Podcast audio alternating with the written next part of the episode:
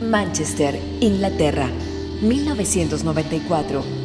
Liam y Noel Gallagher inician una revolución desde su habitación compartida en el suburbio de clase obrera donde vivían. Desde allí nada fue lo mismo. Tenemos el orgullo de presentar la tercera temporada de Whatever, el podcast de Oasis en español. Prepárense para un viaje inolvidable.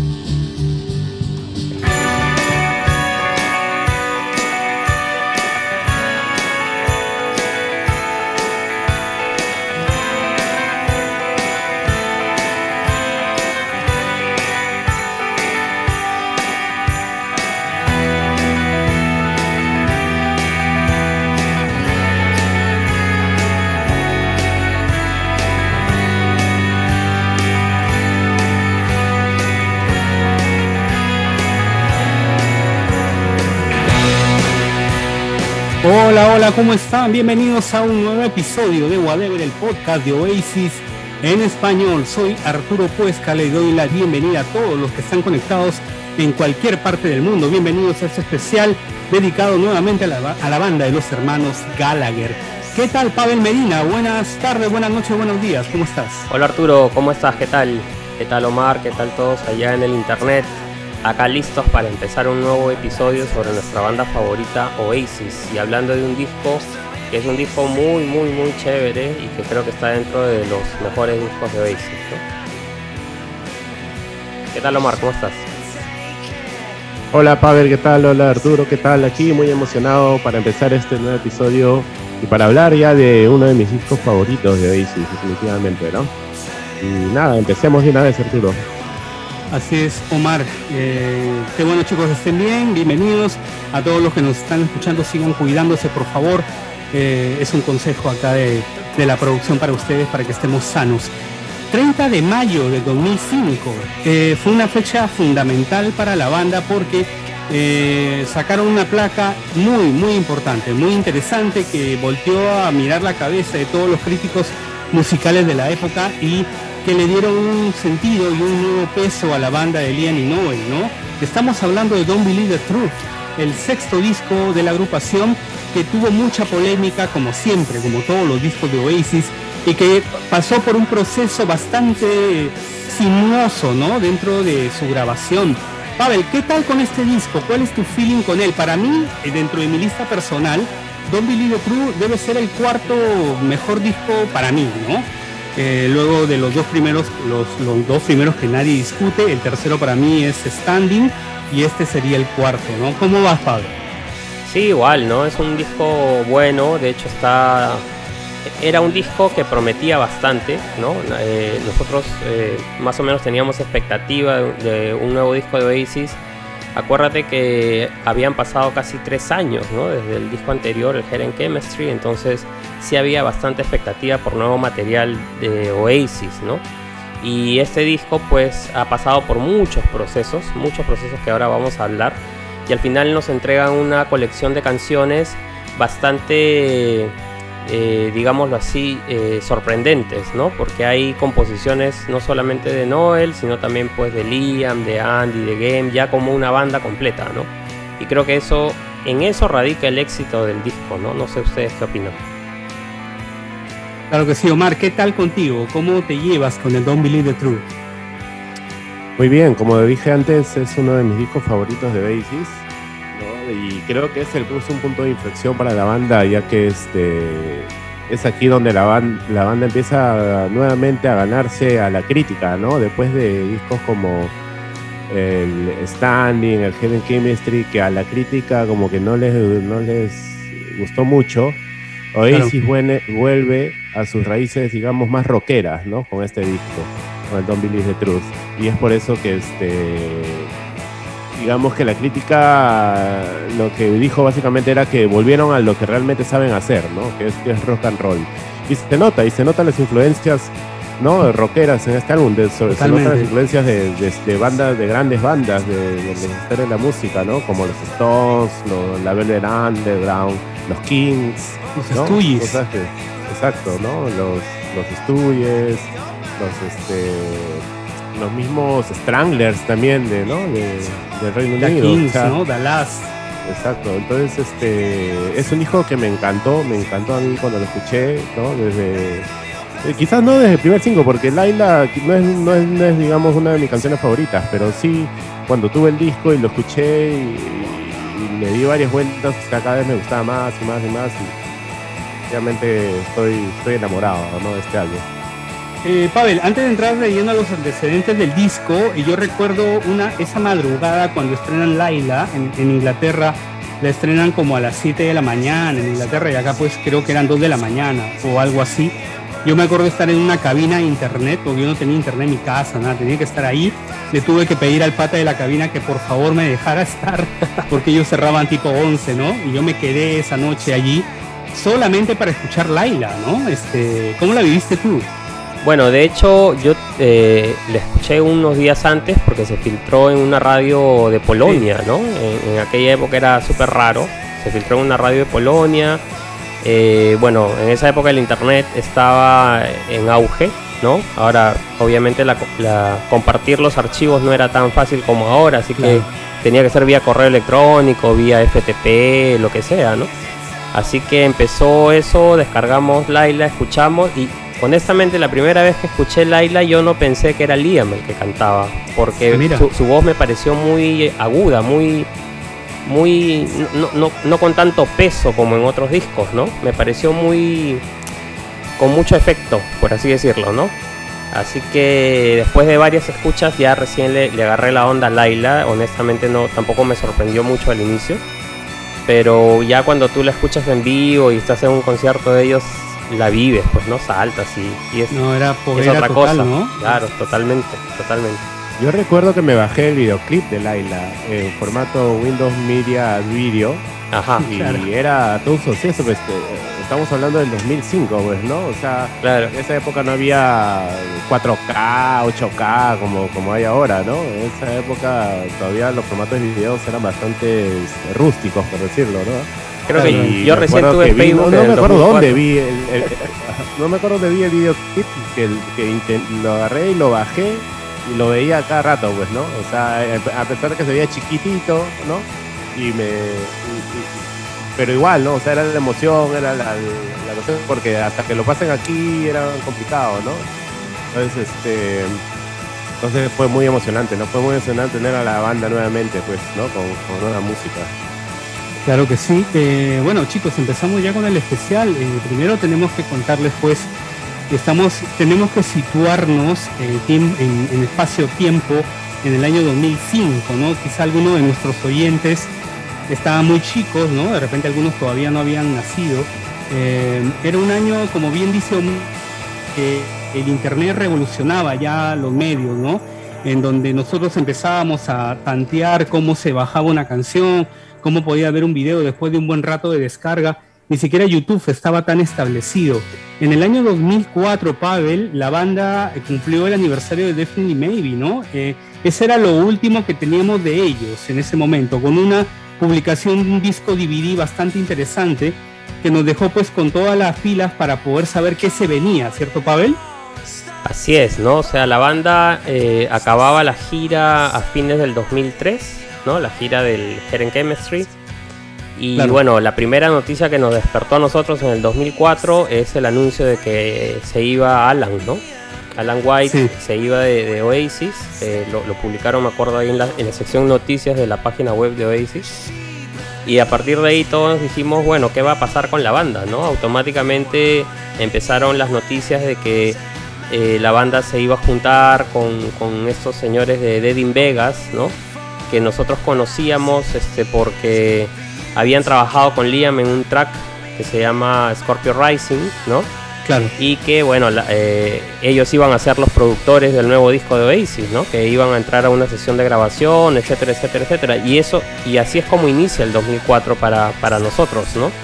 Y, y con mucha expectativa, porque de hecho, si uno escucha un poco la música de Dead in Vegas, es un tanto electrónica, ¿no? Entonces uno decía, pues, que, ¿cómo, cómo podía haber un match ahí, ¿no? Exacto. Pavel, pero tú te, tú te ilusionó un poco el, el, trabajo de ellos, o sea, de Devin Vegas con, con la banda. A mí eh, particularmente sí me llamó la atención. Sí, claro. O sea, como digo, escuchar la, la canción esta que grabó Dedim Vegas con, con, Liam, creo que fue en el 2002, 2003, eh, uno siente que es, que sí, pues, ¿no? Que, que, es algo emocionante, ¿no? Que al menos es algo que, que sí vale la pena escuchar y que probablemente iba a haber una buena sinergia entre Oasis y Dedim Vegas, ¿no? No sé tú, Omar, ¿qué, qué opinas? sí, a mí también me pareció, a mí me pareció raro que vayan a trabajar con Desim Vegas, ¿no? Por el, por el, tipo de música que hacía Desim Vegas, ¿no? No sé si, si, si, quedaba acorde con lo que venía haciendo Oasis, pero bueno, o sea, ya habíamos tenido, ¿no? Ejemplos de, que no él le gustaba experimentar mucho, ¿no? De que le gustaba pues, jugar con los sonidos y todo eso. Y era un misterio, era un misterio realmente, ¿no? ¿Qué iban a hacer con, con, Vegas. Cosa que al final no pasó nada, justamente por eso, ¿no? Yo creo que no deben haber congeniado bien las, las, las, las inquietudes musicales tanto de Noel como, como la de Desim Vegas. Y de hecho esto es como un mito, ¿no? Es como un mito, es un mito que, que, ha quedado ahí en la historia de Oasis. Es, y, y, obviamente es como un holy grail, ¿no? Como un santo grial estas grabaciones, eh, porque de hecho que sí existen eh, ahora, la razón que daba Noel eh, de por qué no prosiguió, básicamente porque estaban trabajando en base a canciones que no eran lo suficientemente buenas. O sea, así le pongas al mejor productor del mundo, pues la canción no iba a, tener el resultado que esperaba una banda como Oasis, ¿no? Y otra cosa que, que, incluso los de, los de Dead in Vegas dijeron en varias entrevistas es que la banda no quería atreverse a hacer muchas, muchos cambios, porque en esa época Oasis era una corporación, ¿no? O sea, entonces cada movimiento que, que, que, que hacían ellos no podía ser tan, tan atrevido como, como quisieran, porque obviamente tenían que cuidar una reputación y tenían que cuidar eh, las ganancias que iban a producir para la disquera y, y, todo lo que hay detrás de Oasis, ¿no? Entonces tampoco es que se podían poner pues a, a grabar un disco totalmente ecléctico, ¿no? A ver, ¿tú crees que lo mismo haya pasado con Amorphous Androgynous? Seguro. No, no trabajando porque... Seguro. También Amorphous Androgynous es una... Es, el tipo de música que hace también es bastante experimental. Claro. ¿no? Entonces yo creo que que no, él, claro, a él le gusta experimentar, pero tampoco irse tan radicalmente a los extremos, ¿no? Seguramente o sea, los, le estaban proponiendo pues hacer unos, unas canciones ya totalmente diferentes. Claro, ¿no? exacto. Hacer exacto. un cambio, hacer un cambio un cambio tipo de OK Computer aquí de ahí, ¿no? Una Algo cosa así, ¿no? exacto. Y, y, y, y obviamente o, Oasis no estaba para esas cosas, ¿no? Porque ellos siempre iban a la segura, ¿no? Hay una declaración de, de los chicos de Dead in Vegas que, bueno, um, son los productores eh, Tim Richard Holmes, Fearless. ¿no? Se llama uno de ellos. Richard eh, Fearless, de el los otro. chicos de Dead in Vegas. Y Tim, Tim Holmes y Richard Fearless, ¿no? Richard Fearless. Ellos contaron en un, en un medio que la grabación con Oasis no era lo que la gente pensaba que iba a ser. O sea, no es que ellos iban a, meterle electrónica a las canciones de la banda, porque ellos respetaban el sonido de Noel o de, o de, los Gallagher, pero ellos dijeron que querían hacer algo como lo que hizo George Martin al grabar el, el. Pepper, ¿no? Eh, si ustedes se dan cuenta, por esa comparación, eh, la grabación del Sgt. Pepper para los Beatles fue como una cosa muy, muy ambiciosa, pero además tuvo consigo también la, la, inclusión de muchos músicos, ¿no? De, cosas muy este, eh, místicas, muy raras, ¿no? Y al final salió un disco impecable. Eso era lo que querían hacer los de Dead in Vegas, Pavel. Según lo que contaba estos chicos luego de que fueron este, despedidos o de alguna manera se les informó que ya no iban a seguir, ¿no? Sí, claro. Y, de hecho hay registro de esto en los documentales eh, que han salido, eh, tanto en el single de Laila como en, el, en la edición deluxe del, del, disco. Han salido dos documentales ¿no? sobre las grabaciones del disco. Eh, uno se llama Can You See It Now? como la instrumental y la otra se llama The Ear Has No Memories, esos se llaman, son los dos nombres de los documentales. Y en esos documentales claro. hay imágenes, incluso videos de las sesiones con Dead in Vegas, ¿no? Eh, incluso la banda habla, ¿no? Que fueron al estudio donde, bueno, grabaron algunos tracks del Definitely Maybe y, y es como que quisieron sentir el espíritu y avanzaron mucho. eh, pero aparentemente pues los resultados no fueron los, los, esperados, ¿no? Para la banda. Pero no tiene nada que ver, eh, es lo que decía Noel también en, esa entrevista, con los productores, sino eran las canciones. Y a raíz de eso es que se toman un break de dos, tres meses para componer nuevas canciones, para preparar nuevas canciones. Y esto también coincide con la incorporación de Zack Starkey para las grabaciones de la banda, ¿no? Porque creo que él estaba de gira. Ahora, yo quiero volver a lo de Alan. Eh, Alan obviamente sale del grupo y yo les pregunto a ustedes, ¿cuáles fueron las razones de la salida de Alan White? ¿Cuáles fueron exactamente las razones de la de? No, él tuvo una tendinitis, ¿no? O sea, tuvo un problema este, muscular. Me parece que eso fue lo primero que se, se dijo, ¿no? De que él estaba con un problema de salud y ya luego él también ya estaba bastante cansado, pues, ¿no? Él venía de trabajar, de laburar desde el 95 sin parar prácticamente, ¿no? Y, ya, bueno, quería descansar, ¿no? Creo que fue así un poco eh, Por ahí dicen que descubrieron que él había filtrado el Heren ah, Chemistry. Recuerden que el Heren Chemistry se filtró, pucha, creo que dos meses antes, ¿no? y por ahí descubrieron que fue él quien se la pasó a un periodista. razón. Y bueno, y, a raíz de eso, bueno, contractualmente aparentemente había tenido problemas legales. Y ya bueno, finalmente Alan decidió irse y, si se dan cuenta no se fue bien de la banda, ¿no? Porque en, los, en el último documental Supersonic no aparece Alan, ¿no? Entonces aparentemente eh, legalmente no se fue bien, ¿no? Pero bueno, esa es otra historia para otro episodio, creo yo. Eh, regresemos a las grabaciones del Don't Believe the Truth. Eh, en, esta, en ese momento, Noel ya estaba dando entrevistas y estaba adelantando algunos títulos de canciones, ¿no, Arturo?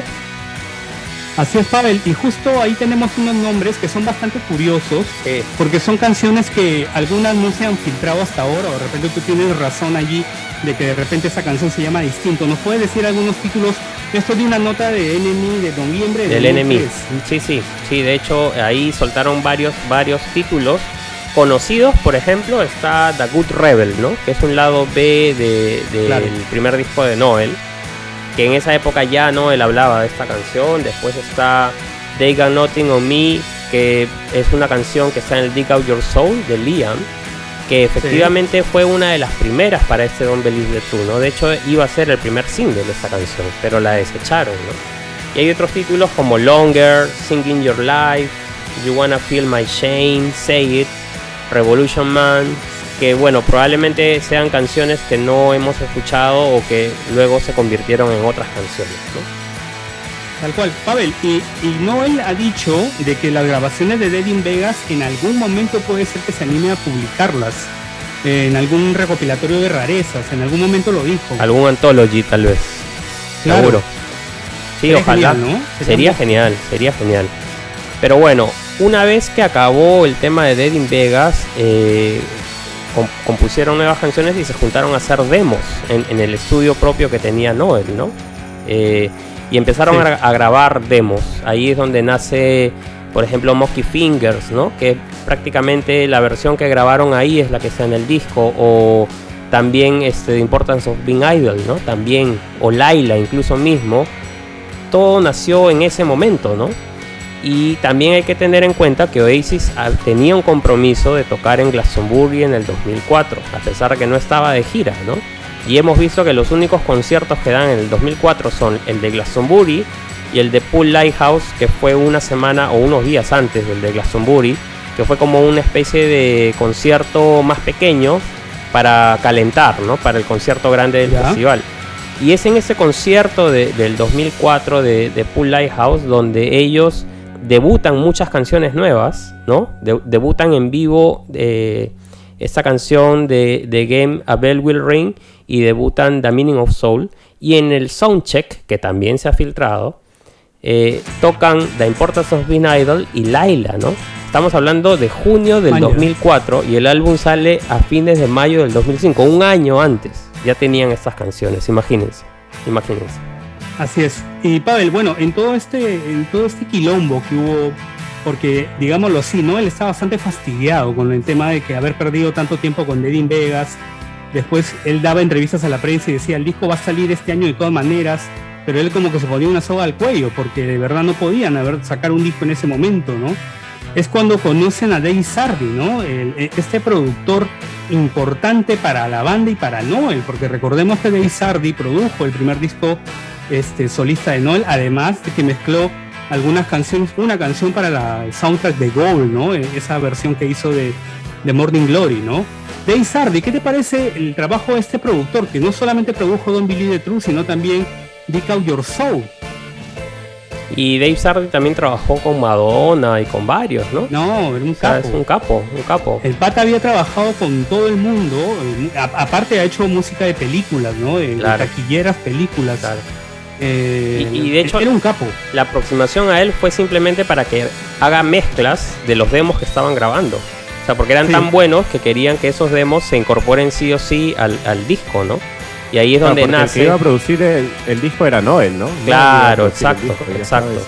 Y ahí es donde nace, él, él los convence, Dave Sarri los convence de que tienen que irse a grabar nuevamente varias partes y los invita a grabar a Estados Unidos, ¿no? Porque él obviamente Dave Sarri es, de Estados Unidos, así que van a Los Ángeles y ahí empiezan toda la grabación final, por así decirlo, del disco. Ahora, antes de, pasar a, discutir un poco las grabaciones, creo yo que podemos ir con una canción. No sé qué les parece. Vamos, claro que sí, vamos a este, música. Sí, hemos hablado del, debut de estas canciones en vivo, así que creo que podemos eh, poner justamente de ese concierto del Pool Lighthouse. Vamos a poner la versión de A Bell Will Ring. Así que escuchen porque justamente Liam la presenta como una canción nueva, así que ahí va.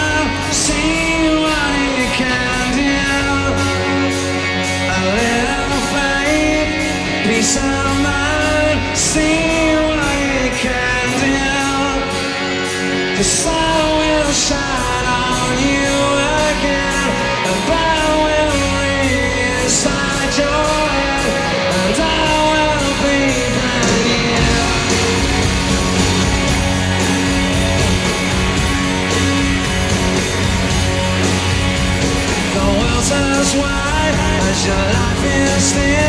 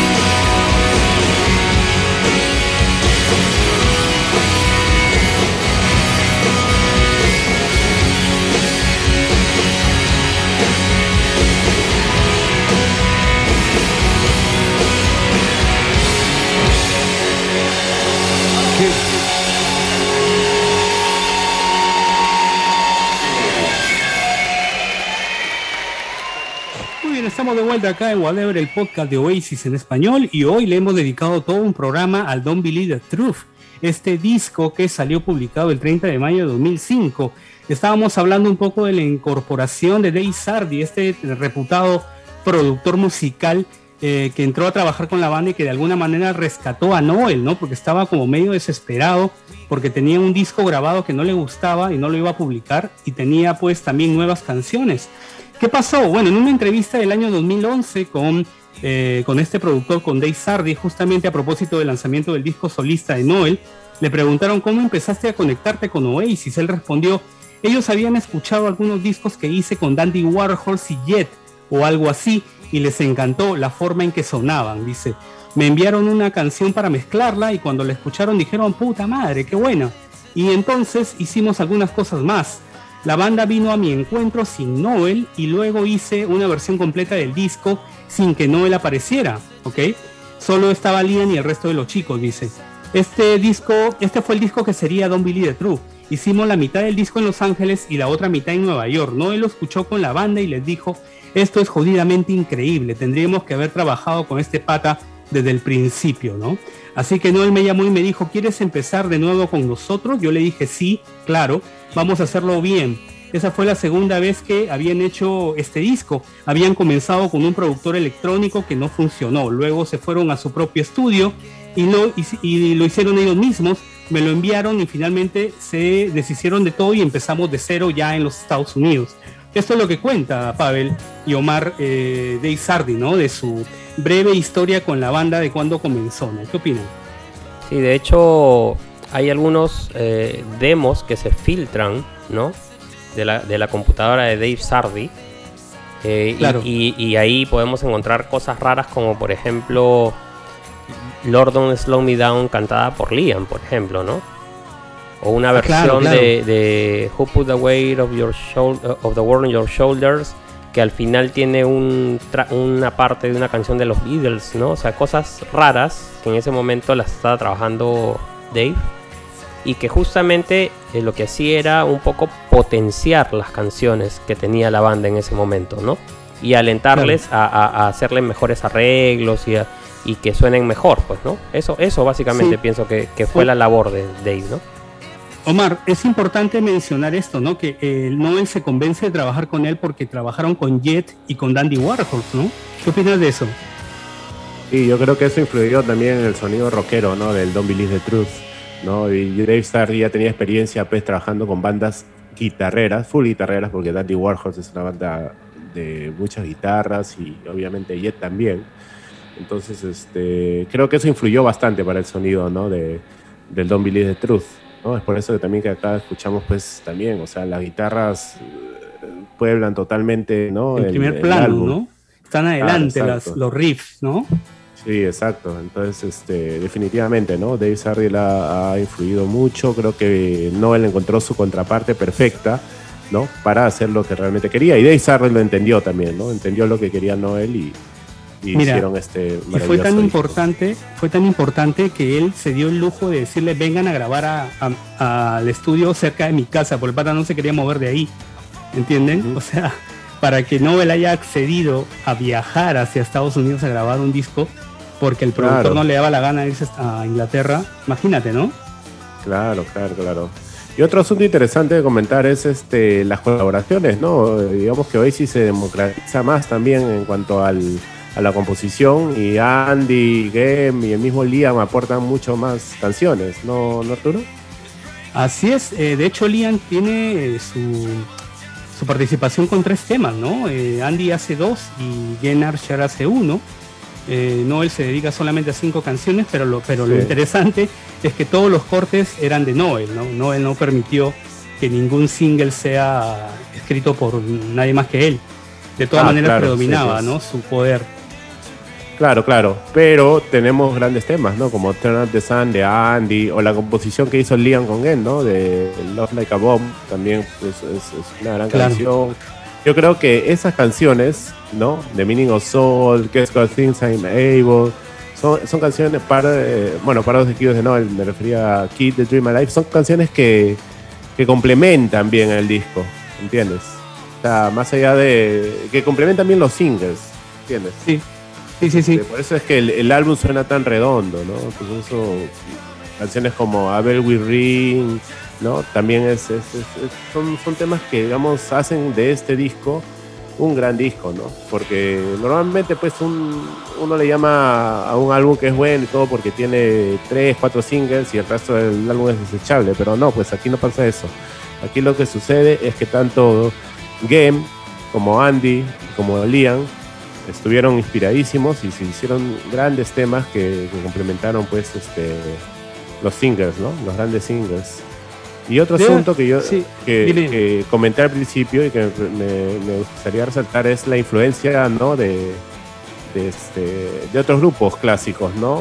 Eh, o sea, hay, hay canciones que incluso, eh, digamos que Oasis le roba, ¿no?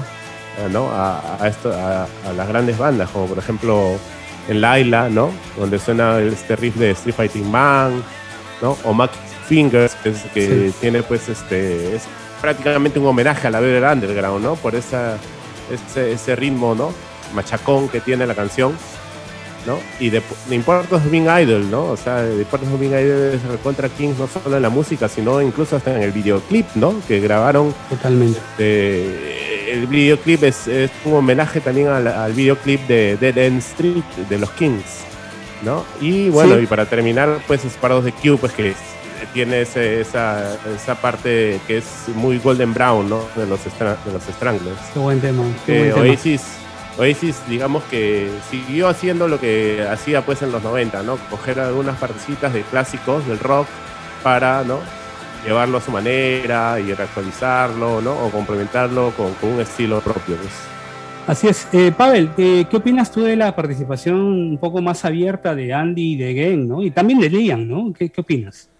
Sí, claro, ellos eh, aportaron bastante con, canciones de calidad, ¿no? Acá.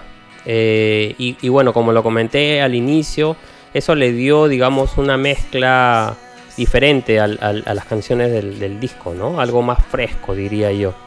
Y particularmente a mí, eh, de las canciones favoritas que tengo de este disco son las de Andy Bell, ¿no? Tanto Turn Up the Sun como Keep the Dream Alive a mí me parecen unas canciones espectaculares, ¿no? Y, me gusta mucho, eh, sobre todo la, melodía y la letra de las canciones, ¿no? Así que pienso que fue un gran aporte. Incluso la, canción de, Game también que hemos escuchado ahora en vivo, pues suena muy revolver, ¿no? Muy, muy, muy chévere la, canción. Y las de Liam, mm, en realidad, yo creo que Liam seguía desarrollando su, talento para, componer. De hecho, Game lo ayuda en, en Love Like a Bomb, ¿no? pero sigue sorprendiéndonos. Una canción como Guess Got Things I'm Able es bastante rara, por así decirlo, ¿no? O sea, ya nos venía sorprendiendo con Born a Different Cloud en Hidden Chemistry. Y ahora nos sacó otra cosa también súper rara como Guess Got Things I'm Able. Así que nada, creo que este, este disco funcionó por esas, esas combinaciones, ¿no? Así es, y, creo que no es justo dejar de lado a Zack Starkey, ¿no? Porque creo que el aporte de Zack Starkey en este álbum fue fundamental. El sonido de la batería de Starkey fue potente, le dio un, le, dio un envase muy heavy a las canciones. Y, quería comentar un poco eso, porque Starkey, eh, Noel lo llama Starkey en, en, febrero del 2004 para que toque en el compromiso que tenían ellos en Glastonbury ese año, ¿no? Ellos iban a tocar Recordemos que Oasis tocó en Glastonbury en ese 2004. Estábamos ahí un entre nosotros por qué Oasis aceptó tocar ahí, pero es Glastonbury, ¿no? Es uno de los compromisos más importantes que las bandas grandes de Inglaterra no desechan, ¿no? Y Starkey iba a tocar, era el compromiso que tenía con ellos de tocar allí para cumplir con la fecha. Pero cuando pasa todo este interín de que se deja de grabar el disco, porque el disco lo estaba grabando con este, este chico Terry Kilbride, ¿verdad, Pavel? Sí, correcto. Eh, con él grabaron varios demos, ¿no? Varios demos, ¿no? Entonces, este, luego, eh, con el nuevo eh, productor, les dijo, me imagino él también, de que no, oye, si tienen a Starkey en la banda, tiene que grabarlo. Entonces Noel lo comprometió a Starkey y Starkey le dijo a Noel, mira, tengo dos meses de gira con Dahu entre abril y mayo de 2005 y luego de la gira yo puedo seguir con ustedes, ¿no? Y ahí se incorpora a la banda. ¿Qué opinas tú de esto, Pavel y Omar, ¿no? ¿Qué opinan ustedes de la incorporación de este baterista? Aparte Beatle, ¿no? O sea, hijo Sí, de yo Ringo creo que va Starr, por ¿no? ahí, ¿no? Hijo de Ringo Starr, pucha, era un lujo tenerlo en, como integrante de Oasis. Eh, y yo creo que fue a raíz de que Noel estaba seguro que el disco iba a salir en julio del 2004, al menos ese era su plan, Claro, ¿no? Y- claro, y, claro. creo que por eso se animan a, a- a aceptar una, una presentación en junio del 2004 justamente en Glastonbury. Pero se les va todos los planes al agua cuando bueno sale el baterista y, y los productores no funcionan y, y las canciones no funcionan. Entonces tienen que rehacer todo y retoman todo al siguiente año, ¿no? Bueno, no creo, creo que no hay duda de, de la calidad, ¿no? Como baterista de Zack Starkey, debe ser uno de los mejores bateristas a- a- del mundo actualmente. Es, es- es un capo, ¿no? O Aparte, sea, ¿quién le enseñó? ah, ¿No, Omar? ¿Quién le enseñó Claro, a tocar eh, batería?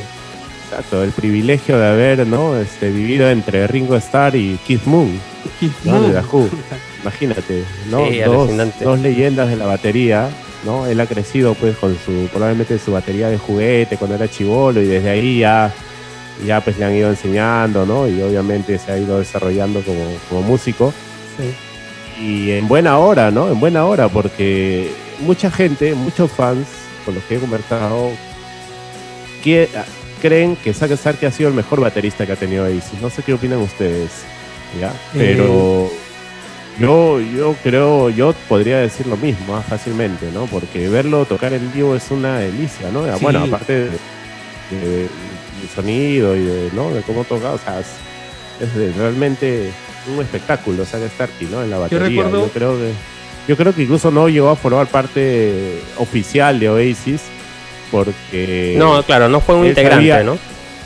Claro, él sabía de que, pucha, lo iban a seguir llamando de bandas grandes, ¿no? Principalmente de Who, ¿no? O sea, ya es otro level, ¿no? O sea, es No, era, liga, era, toda, era el baterista oficial de Who, o sea, él estaba de alguna manera, este, digamos, siendo una doble chamba en ese momento, pero él no podía dejar a Who. Y otra cosa que me acuerdo que dijo Noel en alguna entrevista es, no hemos- nosotros hemos metido a Zack Starkey solamente porque me ha prometido presentarme a su papá, dijo Noel, ¿no? En una, Fácil. en una entrevista, ¿no? Este, Fácil.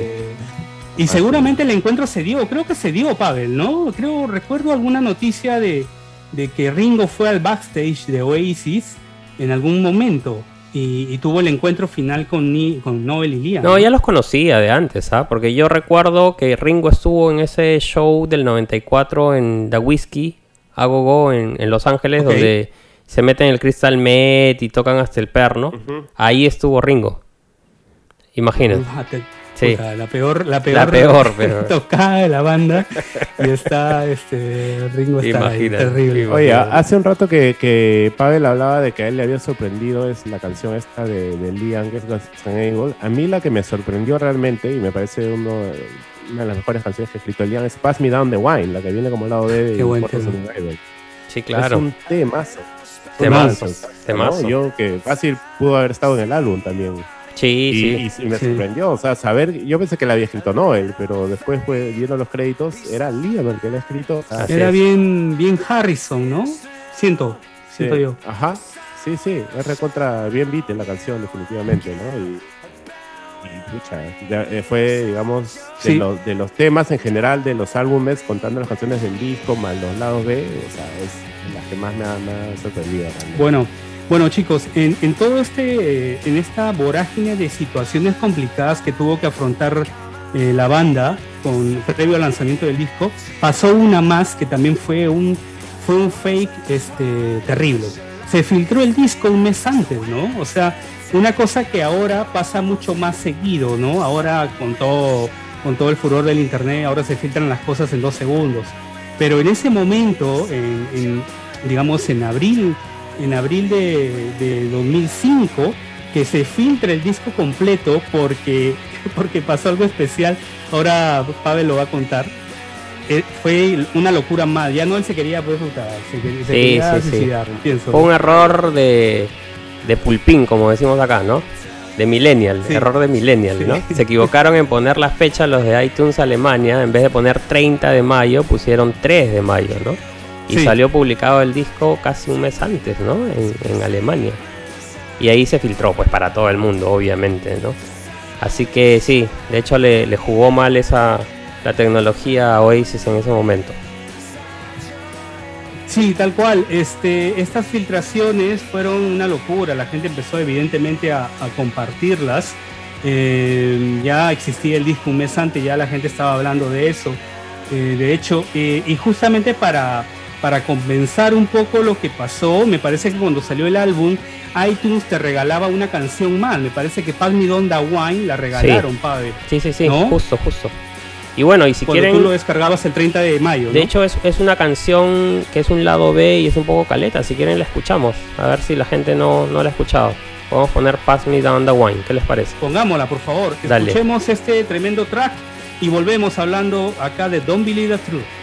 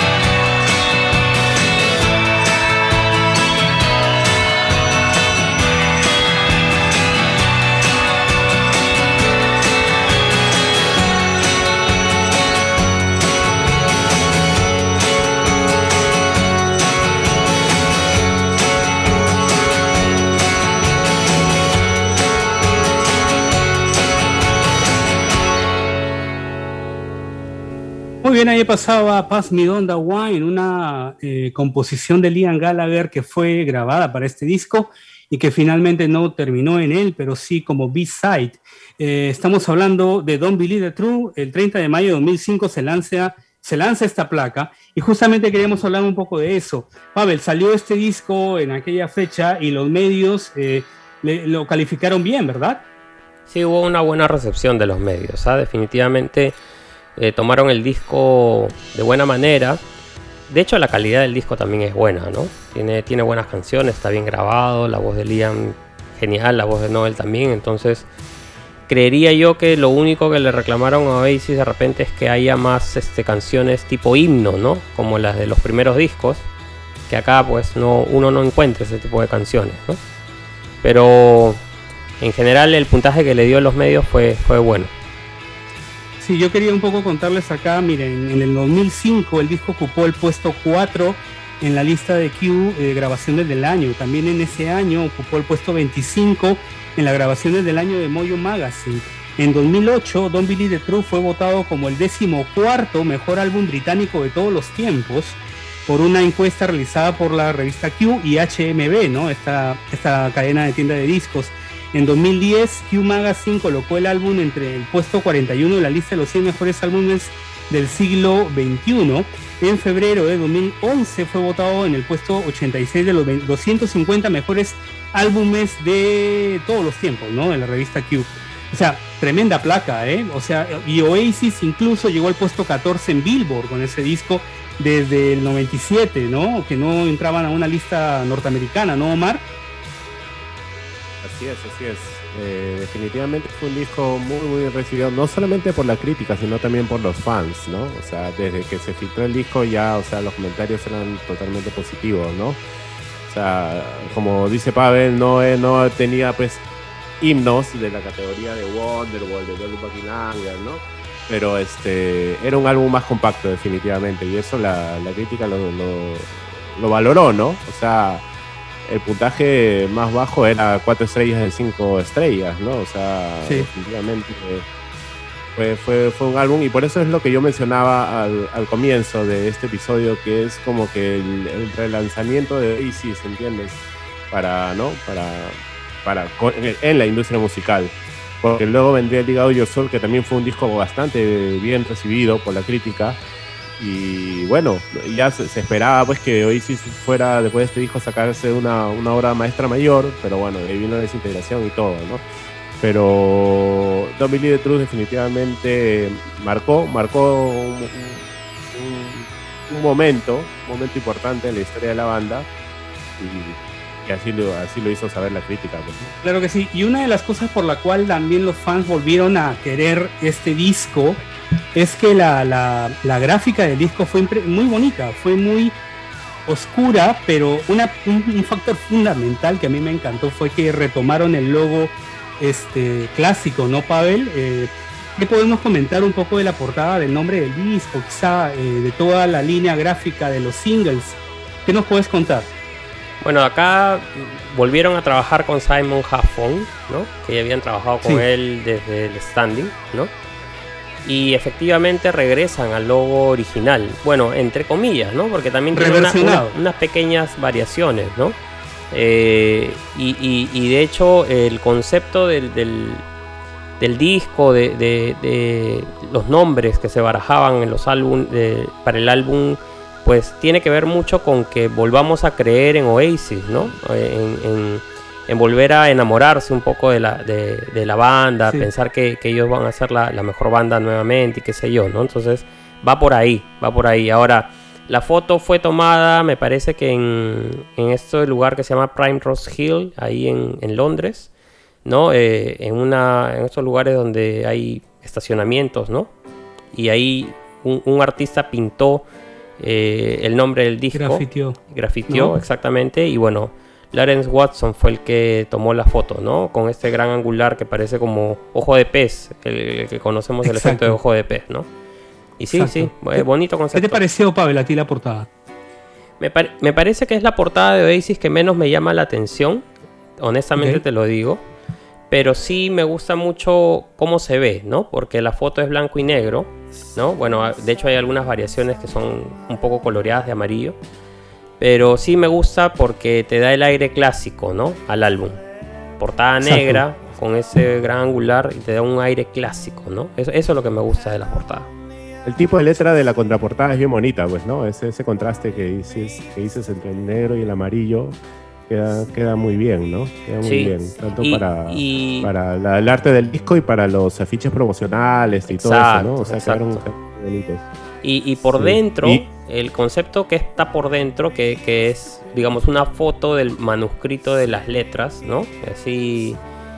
me, parece que también le da el, aire a, que es como un. Algo muy, muy, muy casero, ¿no? El disco, algo muy. como que nació mucho en, así en borradores, ¿no? Por así decirlo. Que prácticamente es como que te cuenta, ¿no? La historia del disco. Yo escuché un rumor por ahí que la portada del single Laila iba a ser la portada del Don't Believe the Truth. No sé, no sé si sea, qué tan cierto sea eso, pero la portada del single Laila, donde sale también esta especie de, ojo de pez, pero ahora, ¿no? Tomando, haciendo un, contrapicado, ¿no? De, las siluetas de los, de la banda. Sí. ¿no? Eh, es muy buena también. No sé si, eh, si será cierto esta, este, esta, este rumor que me llegó a mí, pero hubiese quedado perfecto también. ¿ah? Yo creo que, esa portada de Laila también es muy buena, es muy bonita. A, mí sí, a mí sí me gusta la, la, portada de Don't Believe the True, me, me, da mucho Rolling Stones. Si ustedes ven la línea gráfica de los Rolling Stones, ellos en los 60 tenían mucha eh, gráfica con ojo de pez, con, con ese tipo de litografía este, me daba como una sensación bastante buena. Aparte, el Don Billy de Truth, el nombre, eh, yo siento que era un mensaje directo a la prensa, ¿no? No crean en, lo que la prensa dice, porque también en el 2005, para variar, había muchos rumores de separación tras la salida de Anna White, eh, de nuevos enfrentamientos entre Liam y Noel. Entonces, creo que Noel jugó con ese concepto para el nombre del disco, pero también hubieron otras dos opciones para el nombre del disco, ¿verdad, Pavel? Este, me parece que una era Stop the Clocks, ¿no? Y la, y la otra creo que fue un juego, una broma que hizo Noel. ¿Recuerdas ese nombre, Pavel? The ear has no memory, ¿no? Es como que el, oído no tiene memoria, ¿no? Y de hecho así se llama el documental que viene en el, en el single de Laila, me parece. ¿No? Se llama así. Eh, y, bueno, o sea, puede haber sido también un título interesante, ¿no? Eh, ese, ese mensaje, ¿no? es como, como que también tiene que ver a lo que yo iba de, volver a creer, ¿no? Volver a, escuchar nuevamente a Oasis como una banda importante, ¿no? Creo que por ahí va el mensaje. Claro, eh, eh, Pavel, no solamente 11 canciones formaron parte del disco, ¿no? O sea, hubieron más temas que empezaron a sonar en esa época, por, un lado por, por ser lados B y por otro también por las filtraciones y cosas que se iban, eh, iban apareciendo, ¿no? ¿Qué, puedes destacar de todas estas canciones de la era de Don't Believe the Truth? Y son varias, ¿ah? De hecho, yo recuerdo una entrevista en la que Noel hablaba de unas 40 canciones de esa época, ¿no? Y si rememoramos un poco, empezamos a, ver los videos de ese, momento, incluso esos documentales que aparecen en el DVD y en el, en el, disco, eh, escuchamos canciones o pedazos de canciones que luego eh, los hemos escuchado ya sea en el disco de Liam como solista o ya sea en el disco de Noel Gallagher como solista, ¿no? E incluso en el disco de Oasis, ¿no? De esta época, por ejemplo, es eh, Stop the Clocks, ¿no? Que es esta canción que salió en el primer disco de Noel, que se filtró unos demos. Está Record Machine, está The Boys with the Blues, ¿no? Que es la canción tan conocida de, Liam que salió como lado B del Dig Out Your Soul. Eh, hay otras canciones también, obviamente, de, Andy Bell, de Game, ¿no? Incluso Noel en una entrevista dice, lo primero que yo tuve para el, para el Don't Believe the True es un CD de Andy Bell con cuatro canciones, ¿no? De las cuales dos estuvieron en el disco, ¿no? Que es Keep the Dream Alive, Turn Up the Sun. O sea, para que vean eh, qué tan potentes fueron estas canciones también, ¿no? Y también. Lord también, ¿no? Claro, y también de esta época está todo lo que es el soundtrack de la película Gol, ¿no? No sé si recuerdan, ¿no? Toda esa parte está también en esta época. Incluso esta canción inédita, Who Put the Weight of the World on Your, on your Shoulders, on My Shoulders, es de esta época, ¿no? Está, eh, como tú dices, Lord Don't Slow Me Down, una versión cantada por Liam. Está eh, toda esta, esta. Estos lados B que incluso hay un lado B que es 2 Swallowed Hands Blue, no sé si recuerdas que es del último single de Oasis de Falling Down. Esta, este lado B eh, empieza con el final de Monkey Fingers. Entonces lo que dicen es que este lado B estaba eh, como en el tracklist y fue sacado a última hora para poner Laila, ¿no? Entonces imagínense, eh, o sea, cómo ¿Cómo habrá sido estar en los zapatos de Noel Gallagher en ese momento para escoger qué canciones van en este disco, qué canciones dejo, ¿no? Lord es nominado, es un temazo. Es claro. un clásico, si está en el álbum. Es un tema que no, no, no, se le ha, no se le ha reconocido mucho, la verdad. Es un temazo. Un temazo, uno de los mejores temas que ha escrito Oasis en, en, en general. Claro. Y, y, honestamente a mí me gusta más la versión cantada por Liam. A mí particularmente. Sí, creo que sí. Me gusta, me, creo que me, me pone más punche. rock and roll. Se le nota más punche, sí, tal cual. Así y, es, y recordemos que en esa época estaban grabando un documental, pues Pavel, ¿no? Con justamente la gira de No Billy the Truth. Eh, el documental que salió llamado precisamente Lord Don't Slow Me Down. Esta, este registro fílmico fue fundamental también, ¿verdad, Omar?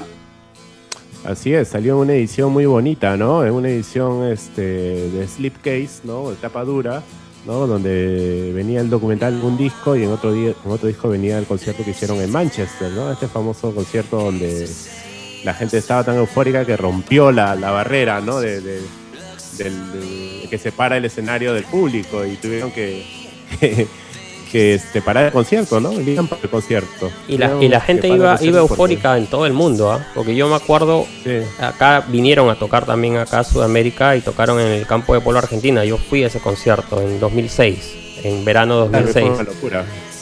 Igual la banda tuvo que parar. De hecho, subió al escenario un DJ argentino y habló en español y nos dijo a todos, antes de que empiece Bringing On Down, dijo, la banda les pide por favor de que eh, se calmen un poco, ¿no? Porque ellos van a seguir tocando, pero no quieren que haya heridos y no sé qué cosa. Y yo estaba ahí como que, claro. no puede ser, ¿no? Ahorita van a suspender el concierto. Y creo que fue peor porque la gente se puso más eufórica todavía. Ese show fue bien caótico. ¿Dónde fue? En el campo de polo, ¿no? Campo polo fue, sí, en el 2006. Sí, sí, sí. sí. Ah, Yo quería lo de Manchester, poco, lo de Manchester sí. fue gracioso porque en, entre que arreglaban ¿no? La, las, las vallas, este, ¿no? se pone a contar unos chistes, sí. se pone a hablar, a hacer, ¿no? Sí, sí, sí, hacer horas. Ahí solía, hacer horas, porque en realidad en el documental está, obviamente está editado, pero eh, sí. digamos que en realidad hubieron, pasaron varios minutos hasta que empezaran nuevamente tu show y tuvieron que entretener al público, ¿no? Claro. Sí, yo, yo bueno, quería un poco comentar las ediciones que salieron de, de Don't Believe the True en aquella época, ¿no? Y una que me llama la atención es la edición Dual Disc, ¿te acuerdas, Pavel? Sí. Este, este formato que no funcionó, ¿no? Que era, era un disco de doble cara, CD, ¿no? De doble cara. En donde era un, CD en un lado. El, álbum y el otro lado el documental. Y en el otro lado estaba el DVD, claro, era un CD DVD, ¿no? Una cosa así. Pero honestamente yo lo tengo y no, no te llama la atención, pues, ¿no? O sea, uno, no. uno está acostumbrado a ver el disco con una serigrafía, ¿no? Con una imagen. Acá no, era un disco que por los dos lados era eh, del color del CD, claro. pues, ¿no? No, no, no y llamaba mucho la delicados atención. aparte, ¿no? Son, sí. bastante delicados porque tienes que, que tratarlos bien, ¿no? Yo tengo, no sí. mucho. Yo tengo el Back in Black Day CD en ese formato y puta, se me ha rayado un poco, es no no tiene sentido ese, sí, es muy ese complicado, formato. Es muy ¿no? complicado. Eh, sí. Además, en Inglaterra y en Australia sacaron el disco con un DVD en un, en un este, box set, ¿no? Eh, donde en el DVD venían 30 minutos de entrevista de la banda, ¿no? Eh, Best Buy, la tienda Best Buy sacó el CD, además con un disco en vivo de cinco temas, donde venía Rock and Roll Star, eh, Columbia, Live Forever, Cigarettes y Supersonic. Salieron varias versiones, además de la japonesa, ¿no, Pavel? Que, bueno, la japonesa siempre traía un par de temas más, ¿no? Sí, traía esta instrumental Can You See It Now, que de hecho es el único lugar donde lo pueden conseguir y este y esta, este lado B que era Sitting Here in Silence with My Own. Esas dos venían en la, en la versión japonesa. Y bueno, entonces este creo yo que, que, lo que lo que vamos a presentar ahora es, es parte de la historia del disco. Es, es, una, es un demo, es un demo de, de los demos que se filtraron, tantos que a mí me gusta mucho en particular porque te da el concepto de cómo nace una, una canción, ¿no? Y, aparte, obviamente, es el track que abre el disco. Me gusta mucho, eh, se los voy a presentar, es el demo de Turn Up the Sun. Así que nada, ojalá que les guste. Ahí va.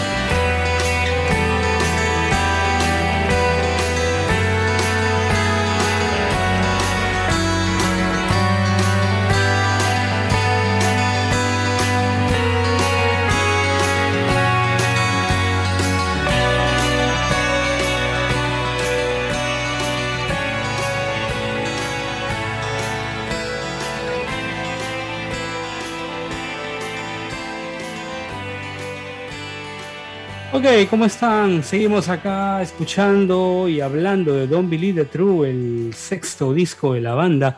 Pasaba allí el demo de Turn Up the Sun, esta canción de Andy Bell, ¿verdad? Eh, linda, linda esa canción, Pavel. Esta versión demo es hermosa, ¿eh? Sí, sí, me encanta. Por eso te digo, estos demos que se filtraron son de la, de la laptop de Dave Sardi, ¿no? que sí, imagínate cómo, nadie sabe, ¿no? Pero ahí fue donde se filtró Stop the Clock. Pues, ¿no? de Dead in Vegas, ¿eh? Claro, Dead in Vegas de todas maneras tiene que ser. A ver, a todos nuestros oyentes, el que nos traiga los demos eh, con Dead in Vegas tiene un premio especial, ¿ah? Un, un honka, un honka de chelas, como decimos en Perú, ¿no? Una caja de cervezas. De todas maneras, eh, otra cosa que es un detalle curioso, simplemente los quiero soltar, es que en algún momento se habló de Rick Rubin como productor del disco. Eh, hubiera sido loquísimo también. Rick Rubin es un reputado productor que ha trabajado con ACDC, Metallica, con, ¿no? con bandas muy heavy. Eh, ¿qué, hubiera pasado con eso, no, Omar? No, hubiese sido una locura, definitivamente. ¿no? Sí, yo también escuché ese, rumor, ¿no? De Rick Rubin estaba boceado para, para trabajar con ACDC, pero bueno, quizás en algún momento, ¿no? Nunca. Dicen que este año sale un disco de la banda. No nos salgamos, del tema, pero por ahí lo han tirado, ¿eh? que este año sale un disco de Oasis. En fin. No ilusiones, no ilusiones a la gente. Estamos llegando ya al último bloque de esta conversación. Creo que ha sido muy interesante. Todavía vamos a hablar de algunos temas más. Eh, quizá debemos hablar acá de los videoclips, ¿no? De, de los tres videoclips que salieron acompañando eh, el disco. Pero hay un video más, Pavel, hay un video más filtrado, eh, me parece, que no, no, los, no, no fue oficial, pero también se habló de este clip. En algún momento ya lo vamos a hablar. Primero, hablemos del video de Laila. ¿Qué les, qué les produce el video de Laila? Un video bastante ecléctico, ¿no? Creo que es una historia bonita, pero de ahí se transforma como en un circo, una cosa así. Creo que ese era el concepto que querían dar, ¿no? Por ahí que hay algunas imágenes que no me gustan, honestamente, ¿ah? sobre todo de los excesos, ¿no? Es raro, o sea, hay cosas, no sé, como una persona comiendo, que se le sale la comida por la cara, esas cosas no, no le encontraba el sentido en ese momento, ¿no? Pero la historia de la chica que... sufre, esto sí tiene sentido, ¿no? Sí, es medio raro el videoclip. Pero sí. definitivamente, y creo que, que, bueno, se reivindicaron con el videoclip de, de The Importance of Being Idol, ¿no? Ese sí, un videazo. yo, quisiera un poco aportar todavía en lo de Laila. Laila es, eh, yo creo que la referencia directa es el Rock and Roll Circus de los Rolling Stones, ¿no? Esta grabación que hicieron los Stones en los 60, donde incluso estaba Lennon. Eh, ahí ven un montón de. Es una parafernalia circense que creo que fue la, idea que tenía Noel con el, con el director, seguramente, para hacer este clip. Finalmente el resultado es distinto, ¿no? Es un poco más, más raro, como dicen ustedes. Eh, pero bueno, a mí sí me gustaba, ¿eh? A mí, a mí me parecía como que muy psicodélico. Aparte la canción era muy buena, tomemos, tomemos en cuenta eso. Laila es un tema que creció mucho en los estadios, ¿no? Era como que, wow, el pogazo, pues, ¿no? Eh, no sé cómo la viviste tú en, en Argentina, Pavel, Laila. Uf, fue un pogazo, conciertazo, ¿no? Laila en vivo es espectacular, definitivamente. O sea, es un temón, es un temón. Ahora, hay un tema también importante que son los formatos, ¿no? Que tú ya más o menos habías mencionado el dual disc, pero yo voy más a los singles, ¿no? Porque obviamente eh, lo que necesitaba la banda era un poco fomentar la, venta de los discos, ¿no? Que se venía un poco a menos. Y sacan unos DVDs, que eso ya se venía dando con el Heren Chemistry, cada single, aparte del single con los dos lados B, ah, tenías que comprar un DVD aparte y en los DVDs poner los demos de las canciones, ¿no? Creo que eso fue bastante, digamos, bastante gancho para los fans, porque incluso también traía traía el making of de Laila, por ejemplo, del video, traía un documental, traía tal, incluso traía para descargar wallpapers para la computadora con las fotos de la banda, entonces sí fue bastante interesante el marketing que hubo ¿ah? de Don Belito. Interesante. Me parece que en el año, ese año yo tenía poco dinero y me arruiné comprando los singles porque salían caros, y encima venían en estas versiones, ¿no? Este, En esa época tenía una chambita ahí, pero tenía que juntar y juntar para poder comprarlos. De hecho, quiero volver un poquito a Laila con la portada de Laila, ya lo hemos comentado un poco con esta parafernalia cercana a la portada del disco pero pasamos a eh, The Importance of Being Idol. hablemos primero de la portada. Me encanta esa portada con esa guitarra toda este grafiteada y con el logo de la banda. Me parece muy linda portada. No sé, me parece que es la mejor de hecho de los tres cortes. Y tú sabes que y tú sabes que esto eh, deriva de un de un póster de un festival de los 60 y es, es, muy parecido, solamente que la guitarra está al revés. Y esto está en, el, en el libro de Simon Huffon, ¿no? Está el, el, póster y la historia dice que no, él le, dijo a Simon Huffon, le dio ese póster y le digo, yo quiero que la portada de, este single sea algo así. Entonces lo que hizo Simon Huffon es, tenía una guitarra de él así viejita y la mandó pintar, que es como, como vemos acá en, en la portada, ¿no? La mandó pintar y le mandó grafitear algunos, algunas letras de, de, la canción, ¿no? Como, como parte de la canción. Acuérdense que esta canción está inspirada en un libro que se llama así, The Importance of Being Idol, que básicamente son frases dichas por varias personas que piensan que, que, no hacer nada es el mejor trabajo del mundo, ¿no? Que no hacer, no hacer nada inspira a, a, las mayores cosas, ¿no? Y que no tienen, no, tienen razón, ¿no? O sea, si uno estuviera ocupado todo el tiempo no te da tiempo de pensar, ¿no? Entonces básicamente va por ahí, ¿no? Y, y estas frases están pintadas en la guitarra, obviamente con el logo de Oasis y todo el asunto, y esa es la foto que, que toma Simon Huffman para, para este bueno, para mí, para mí es la portada más Brian Cannon después de Brian Cannon. ¿eh? Sí, una cosa así. Tiene un, una cosa sí, De verdad, o sea, para, o sea, a mí me o sea, me parece que tiene el, el, espíritu de las portadas de Brian Cannon, ¿no? Claro, claro. Aunque Brian Cannon no aprueba nada de la gráfica de Oasis post Cell, ¿no? O sea, nos dijo en la entrevista este que como que, bueno, ya ustedes se dan cuenta cómo salieron la, las otras portadas, ¿no? O sea, él es muy celoso de su, de su chamba. Pero bueno, estábamos hablando un poco del videoclip, ya Omar dijo su punto de vista, a mí me encanta el videoclip de de Porta Zombie Idol, además de que estaba Rick Faifan, ¿no? El, este tremendo actor eh, británico, amigo de Noel, amigo personal de Noel, en donde él retrata pues a un tipo que trabaja en una funeraria y que va a ser él mismo el muerto, ¿no? Eh, pero otra cosa particular es que la banda sale muy bien vestida, ¿no? Como de frac, ¿no? De smoking. Liam se ve impecable y de hecho la, el look de Liam en la gira de, 2000, de 2005 es creo de los mejores looks que tiene, ¿no? No sé qué opinas, Pavel. Es que él estaba con todo lo de Pretty Green también, ¿no? De hecho, saca, saca una línea de ropa paralelo al, al lanzamiento del Don't Believe the True. No sé si acuerdan los, los ternos que sacó. Y él, se, él, empezó a usar esos ternos en, en, en, vivo, ¿no? Recuerdo mucho ese terno que se puso en el Madison Square Garden, en el concierto de Madison Square Garden. Claro, claro. Uno que es color medio lila con rayas, ¿no? con rayas hermoso. Sí, bueno, sí, sí. Entonces eh, era, como tú dices, fue creo que la época que él estuvo mejor vestido, ¿no? Para los shows. Corte de pelo también bien. Exacto, o sea, exacto. este, en cambio en, Dick Out Your Soul parecía pues este Dora la exploradora, bueno, con ese corte, cual, ¿no? Pero pero bueno, eh, eh, no, y el, el, sí. o sea, el, el videoclip eh, para mí es está en la línea pues de, por ejemplo, el videoclip de Little by Little, ¿no? Por el hecho de que cuenta con un actor, con un actorazo, ¿no? En el caso de Importa Rick Faisal y en el Little by Little con Robert Carlyle, ¿no? El, el popular Beckley de Sí, claro, claro. Entonces, este, hoy sí siempre ha tenido buenos actores, digamos. O sea, no, no en todo su videoclip, pero sí en algunos, ¿no? Este actor famoso también que sale en, Dolo Buckingham, luego lo de Little Little, como decía, ¿no? Lo de lo de Rick Saifas en este, en este videoclip, que es un homenaje, como dije hace ya, ¿no? En, los anteriores bloques, al, a la canción Dead End Street de The Kings, ¿no? Porque si ustedes ven el videoclip que está en YouTube, pueden buscarlo, de Dead End Street, es, es este videoclip, ¿no? De, de Oasis. Oasis se inspiró en ese videoclip de The Kings para, para hacer su, su videoclip de Importance of Being Idol, ¿no? Y claro, le dio su, su propio toque especial, ¿no? Con estas imágenes de las calles de, ¿no? de, de Inglaterra, ¿no? En, en, blanco y negro, te, te rememora pues a, a, los años 50, ¿no? 60, esas películas clásicas inglesas y, y, y queda espectacular, pues. Quedó espectacular. Pero, y, y, y, para, esta, para este disco la banda no se complicó mucho en los videos, ¿no? Porque solamente produjo Laila, produjo The, The, The Importance y para el clip de, de Leather Be Love simplemente hicieron una recopilación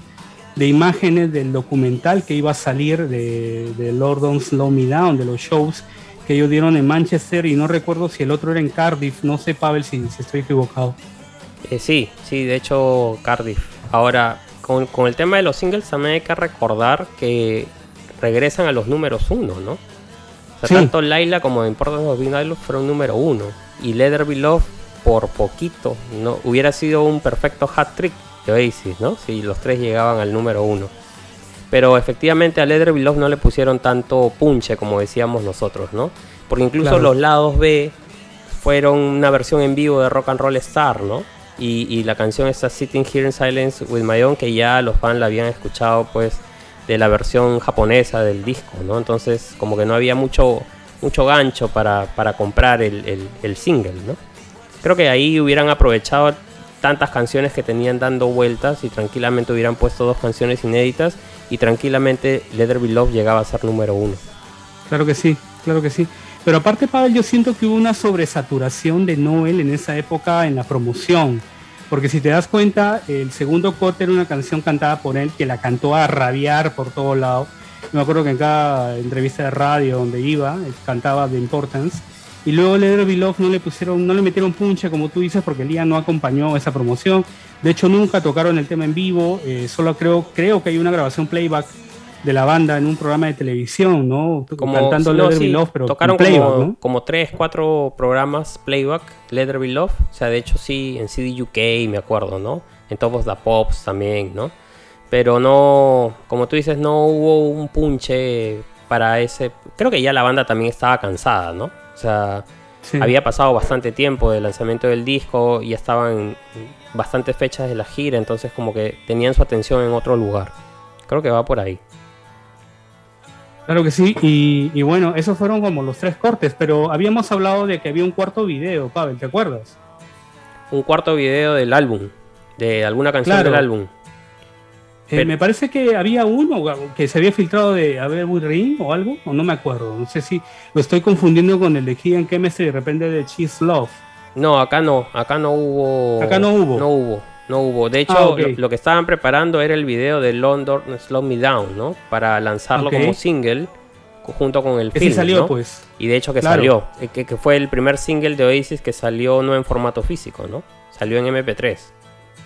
Por ahí Ok, ok, en esa época, ¿no? Sí. Mil disculpas a los oyentes, me, me puedo equivocar también. bueno, eh, bueno, continuamos con un poquito. Yo les quiero leer un poquito lo que dijo la revista Q sobre cada canción, haciendo un rememor, rememorando un poco lo que la prensa habló del disco, ¿no? Ya dijimos que la prensa tuvo una aceptación bastante buena del álbum, ¿no? Ellos dijeron que Turn Up the Sun era un poco como Black Rebel Motorcycle Club con, con ácidos, ¿no? Después decían que Mackie Fingers eh, era Imagina Bob Dylan cantando Waiting for the Man de los Velvet Underground con ese ritmo frenético, ¿no? Laila le describían lo que, lo que más me gusta de The Raw With It, puso el crítico, modestamente, eh, molestamente pega- pegajoso, dijo, un poco como Dahu, le pusieron la gente de la revista Q. Love Bomb, eh, uno de los de Liam, ponen acá, ¿no? Empieza como acústica y eh, suena como Martin Duffy de Prim- Primal Screen, tocando una especie de solo de piano, de piano country, ¿no? The Importance of Being Idol eh, es un cruce entre The Kings y Dallas. Se trata de ser jodidamente perezoso, decía la revista, ¿no? The Meaning of Soul es como Elvis en crack, así nada más pusieron, es como si Elvis estuviera en crack, ¿no? Eh, Get God Things Enabled eh, la describieron como una melodía de Liam que es un poco lenta y acústica, no se complicaron mucho en describirla. Part of the QE es uno de los míos, dice, Eh, es como un extraño ritmo de tres cuartos, que es un, un poco como Shaq, un poco como los Kings, como, en fin, y dijeron también, mencionaron a otras bandas, Kick the Dream Alive, es una canción de Andy Bell, que es como los Stone Roses, dijeron acá la revista Q. Abel Win Ring de Gen Archer es la más cercana que alguien puede sonar como Revolver de los Beatles. Y finalmente Let There Be Love dijeron, eh, nosotros eh, cantamos esta canción como los hermanos la deberían cantar, dice, es un himno apropiado para terminar el álbum. Eso es un poco, un poco el review rápido que le dio la Q, que estaba bastante contenta con el álbum, ¿no? De hecho, Un poco que no, hecho, él, bueno. no, él no quería a Leather Love en el disco, ¿ah? Y recuerden que Leather Love viene de los demos del Standing, ¿no? Es una versión Claro. recontra, recontra trabajada, ¿no? Ahí han, han pasado varios años para que Noel vuelva, vuelva a rehacer la canción varias veces. Y no, este... él no quería que la canción esté en el disco porque quería un álbum de Oasis sin una canción de ese tipo. O sea, yo quiero un álbum rock and roll sin baladas, ¿no? Sí. Pero a presión de Dave Sardi y, los otros miembros de la banda le, tuvieron tuvo que aceptarlo, ¿no? Y ponerla al final, ¿no? Tal cual. Eh, yo recuerdo que Chris Martin de Coldplay, cuando escuchó Leather Be Love, dijo, wow, esta canción ya, o sea, es como que tengo que separar la banda, ¿no? O sea, dijo algo así como, puta, es lo que, lo que yo quiero hacer, ¿no? Eh, lo que me gustaría hacer y de hecho Coldplay ha hecho cosas muy así, ¿no? O sea, no, es una mala banda, pues Coldplay, de hecho. Sí, no, de hecho, de hecho que sí. Y mira que eh, es, tú, tú, hablabas de Love Like a Bomb, el intro de las guitarras acústicas y qué sé yo. Ese intro de Love Like a Bomb es de una canción de Noel Gallagher, de un demo de él que se llama eh, Oh Lord, se llama la canción. Y em, es, el intro es, es tal cual, ¿no? Entonces, este, como que también, y es parte de lo que cuenta Dave Sardi, que él como que hizo un copy-paste de, de, varios elementos de otras canciones que son desconocidas y las puso en las canciones del Don't Believe the Truth para terminar de darles forma, ¿no? Y probablemente, probablemente esta, de, esta, de este demo que estamos escuchando ahorita de All Lord es de donde sacaron el intro para Love Like a Bomb. Porque seguramente ah, Love suena, igual. Es, el intro, claro. Pero es otra canción. Entonces probablemente haya sido algo de eso, ¿no? Algo de eso que hayan, que hayan hecho también para varias otras canciones, ¿no? Muy bien, muchachos. Eh, hemos llegado ya al final, las conclusiones de cada uno de este disco. Eh, ¿Qué nos pueden contar? ¿Qué nos puedes contar, Omar? Dame tu conclusión final, por favor. Bueno, eh, mi conclusión final es de que se trata de un disco, ¿no? Donde Oasis regresa a sus raíces, ¿no? Guitarreras, rockeras, donde porque se aleja ya un poco de la parte experimental que había hecho en el Standing, on the Shoulder of Giants, incluso en Hidden Chemistry, donde hay temas, ¿no? Incluso algo bastante psicodélicos, donde pegan con la psicodelia. Este Don't Believe the Truth es un álbum más de guitarras, más de baterías, más de, ¿no? Más de rock and roll básico, ¿no? Y, creo que la, la, chuntan, ¿no? Aciertan. Creo que el, el, team, el equipo que hace Noel con Dave Sardi, eh, es perfecto para, para, este tipo de canciones y, y, es gracias a eso que se convierte en uno de mis, discos favoritos, probablemente mi disco favorito fuera de los discos de los noventas, ¿no? De Oasis. Y, nada, escaso, con grandes singles, tiene dos singles hermosos como The Importance of Idol, como este, la canción que estamos escuchando, ¿no? Eh, justamente. Y este y nada, es, es un discazo, escúchenlo detenidamente, si pueden, ¿no? consíganse ¿no? unos, unos buenos parlantes porque la, instrumentación que tienen varios de los temas es, muy, muy buena. Sí, acá hablamos, hablamos también de que la banda, eh, todos tocan todo, ¿no?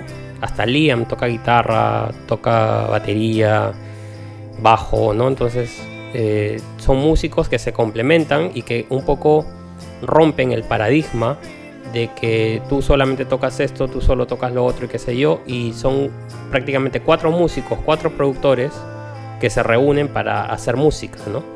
Entonces, creo que va por ahí también el crecimiento y la importancia de este disco para la banda, ¿no? Hay dos detalles eh, curiosos que no hemos comentado, son cortitos. Eh, creo que este es el primer disco donde participa un latino en la, en la grabación. El cubano Lenny Castro tocó los, los bongos, ¿no? En Part of the Q, los timbales. En Part of the Q tocó los bongos y de hecho Noel resalta la participación de él. Dice que le voló la cabeza cuando el pata empezó a tocar, ¿no? Los, las percusiones. Y otro percusionista en este, en este disco fue Liam junto con Zack tocando una caja de, de cereales con cucharas, ¿no, Pavel? Para esta canción de, Liam, The Meaning of Soul. De hecho, en el, video, en los documentales está. Sale eh, Zack tocando la batería con dos cucharas de madera de cocina sobre una caja de zapatillas vacías, ¿no? Y ahí van, van, contando de que querían hacer un sonido tipo Elvis, ¿no? Incluso mencionan al, nombre del baterista de Elvis y pues sale un, sonidazo, ¿sí? Perfecto, perfecto. Bueno, eh, Pavel, tus conclusiones finales del álbum. Igual que Omar, pienso que es un álbum bastante importante, eh, me gusta mucho el disco como disco, ¿no?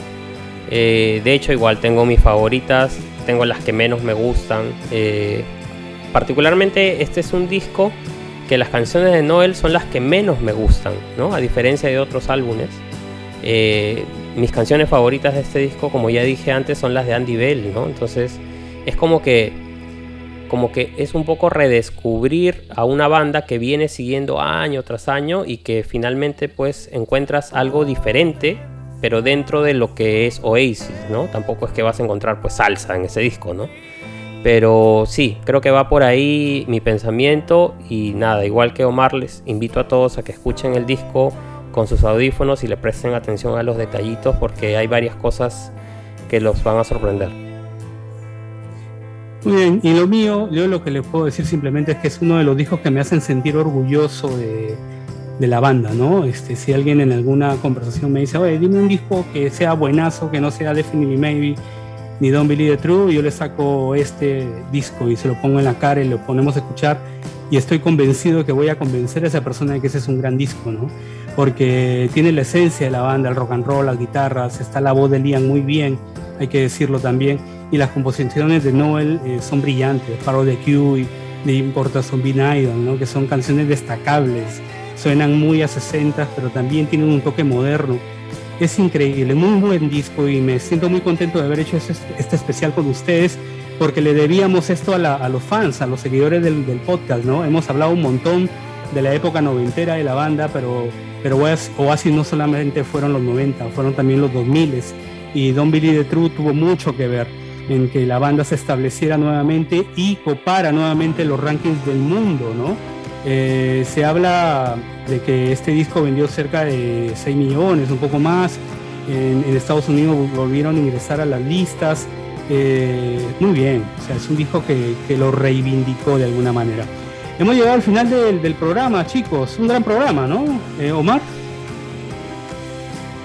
Bueno, el programa, ¿no? Ah, decirle a la gente que nuevamente que, escuche el disco, que se compren el, el de Importo Subing Idol solo por la portada, porque es una belleza. Y, nada, cuídense, cuídense, síganse cuidando, usen mascarilla y un abrazo para todos. Eh, Pavel.